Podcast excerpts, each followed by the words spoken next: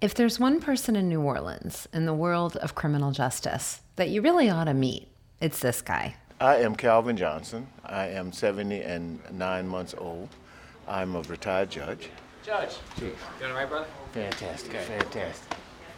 I am Commissioner of Criminal Justice for the City of New Orleans. All right, all right. How you doing?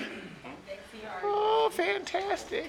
I direct the Office of Criminal Justice Coordination, which includes the system parts. Al, what's up, brother? How you doing? How you doing, Judge? It includes people on it who come from police, from sheriff, from DA, from public defender, from the community. All right, we gonna get rolling, huh? The justice system has had to change, and it is changing. How it thinks about jails, how it thinks about corrections, how it thinks about the criminal justice system. I expect more of an involvement than just to make it be quiet. This is Unprisoned. I'm Eve Abrams.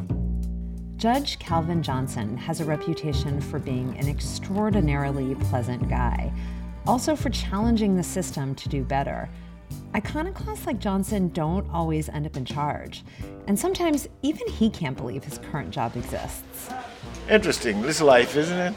Don't you find it just fascinating? I do. I do. How do you feel right now? Oh, well, you know, again, having a, a, guy who's been around this game for as long as I've been around the game, and to be in a room with everybody at the table, that, that is, is all the pieces, parts of the system, talking about an issue, that's phenomenal for a town that never did that kind of stuff before.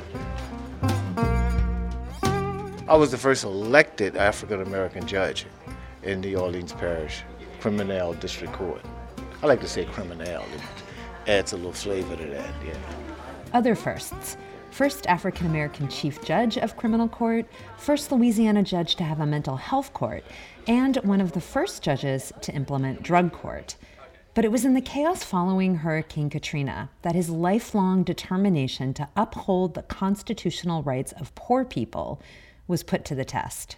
Katrina pulled back a curtain on what was this decrepit, corrupt, inadequate, underfunded, overworked, chaotic, indifferent criminal justice system.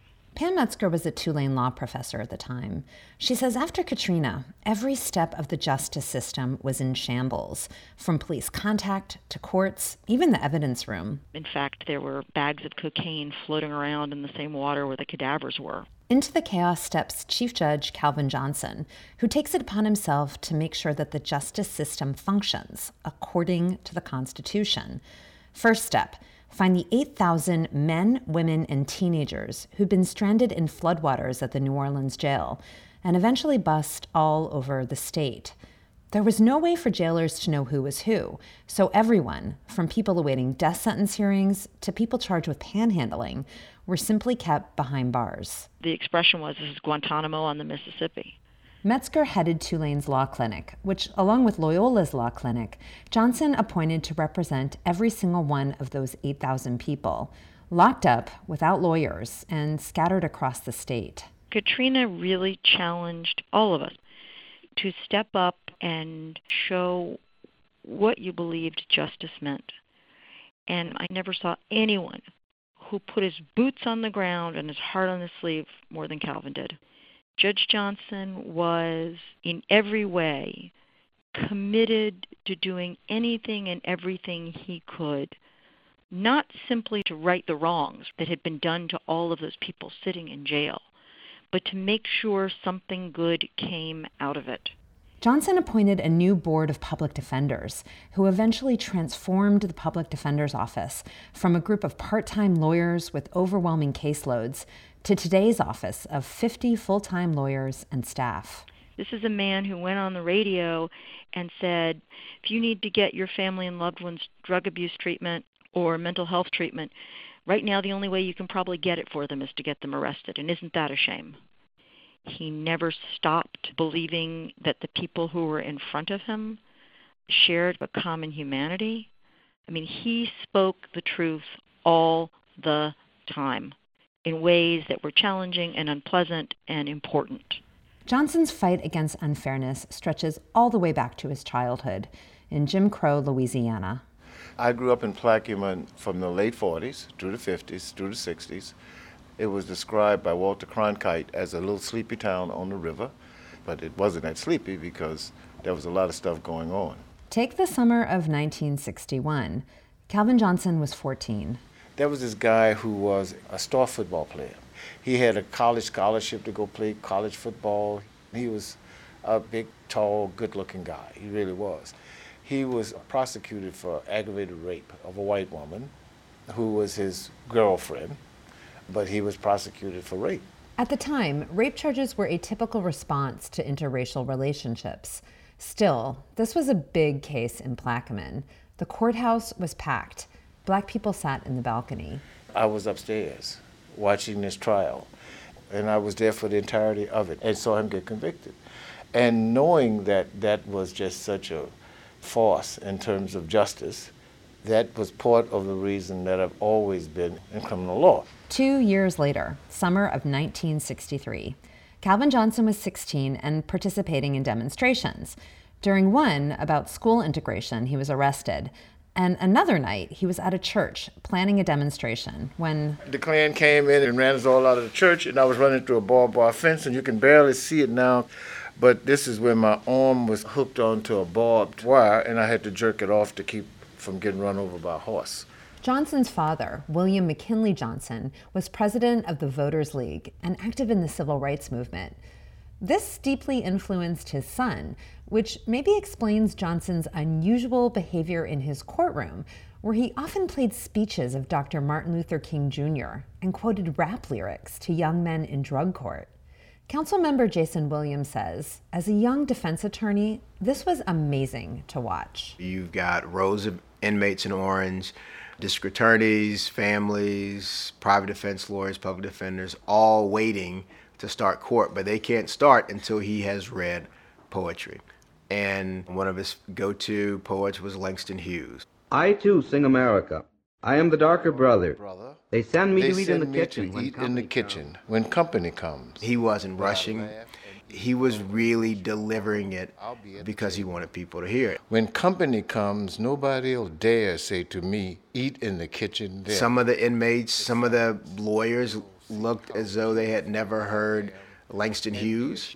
Some of them looked as though they had never heard poetry. I too am America. It was as if Calvin was injecting humanity back into this process. I mean, in a courtroom, case number, whatever gets called, state versus this person, all the humanity gets pulled out of that.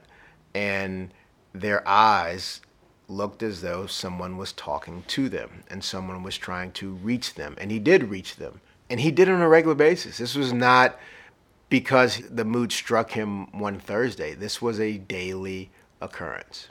And it gets in you. Starting your day in Section E of Criminal District Court at Tulane and Broad is going to be different than any other courtroom in this country. Johnson says judging is about being present with people.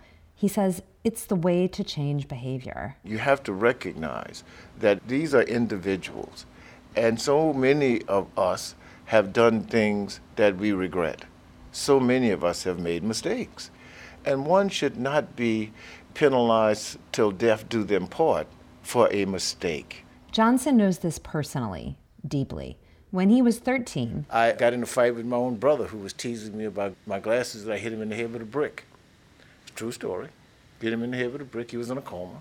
Johnson asks, what should have happened to that child? In today's system, That child would get prosecuted.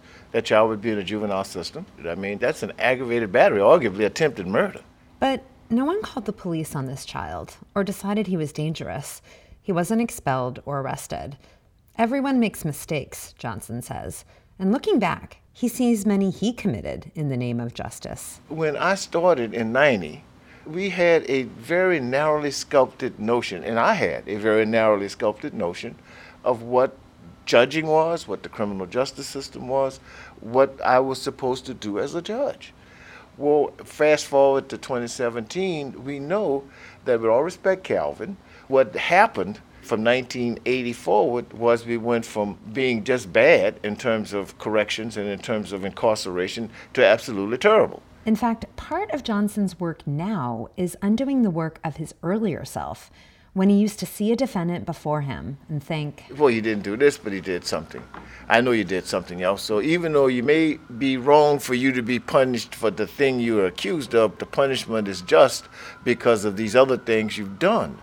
And I have seen that thinking play out with other system players. That's all a part of how we have to rethink how we do criminal justice. So, how do you get system players to change that stance? Inch by inch. It's not an easy task. Do you feel like it's almost like you have to go person by person and draw on your relationships with? No, absolutely, absolutely. And I'm, I'm the old guy, and they all kind of respect the old guy. When he was younger, Johnson took advice from an older guy, his father. One day, he's in my court watching court unfold, and I am revoking a kid's probation. And I'm going through, as judges do, I told you to do this, and I told you to do that, and you didn't do it, and you're going to do these years in jail, da da da da. And I'm full of myself, and I'm saying all of that as judges could do it. And so I get off the bench, and I go in my office. Well, my dad comes in behind me, and I'm still full of myself. And my daddy says, But he's not the problem. And I said, What you mean he ain't the problem? He is the problem. He said, No, you're the problem. You're the problem. You need to do more. So here I am. Unprisoned's theme music is by Greg Schatz. Our editors are Katie Rechtel and Vicki Merrick. Our producer is Gianna Sachere, our photographer is Cheryl Gerber, and I'm Eve Abrams.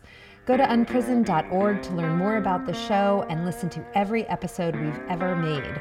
Subscribe to our podcast on iTunes or Stitcher, and listen up for season two coming later this year. Thanks so much.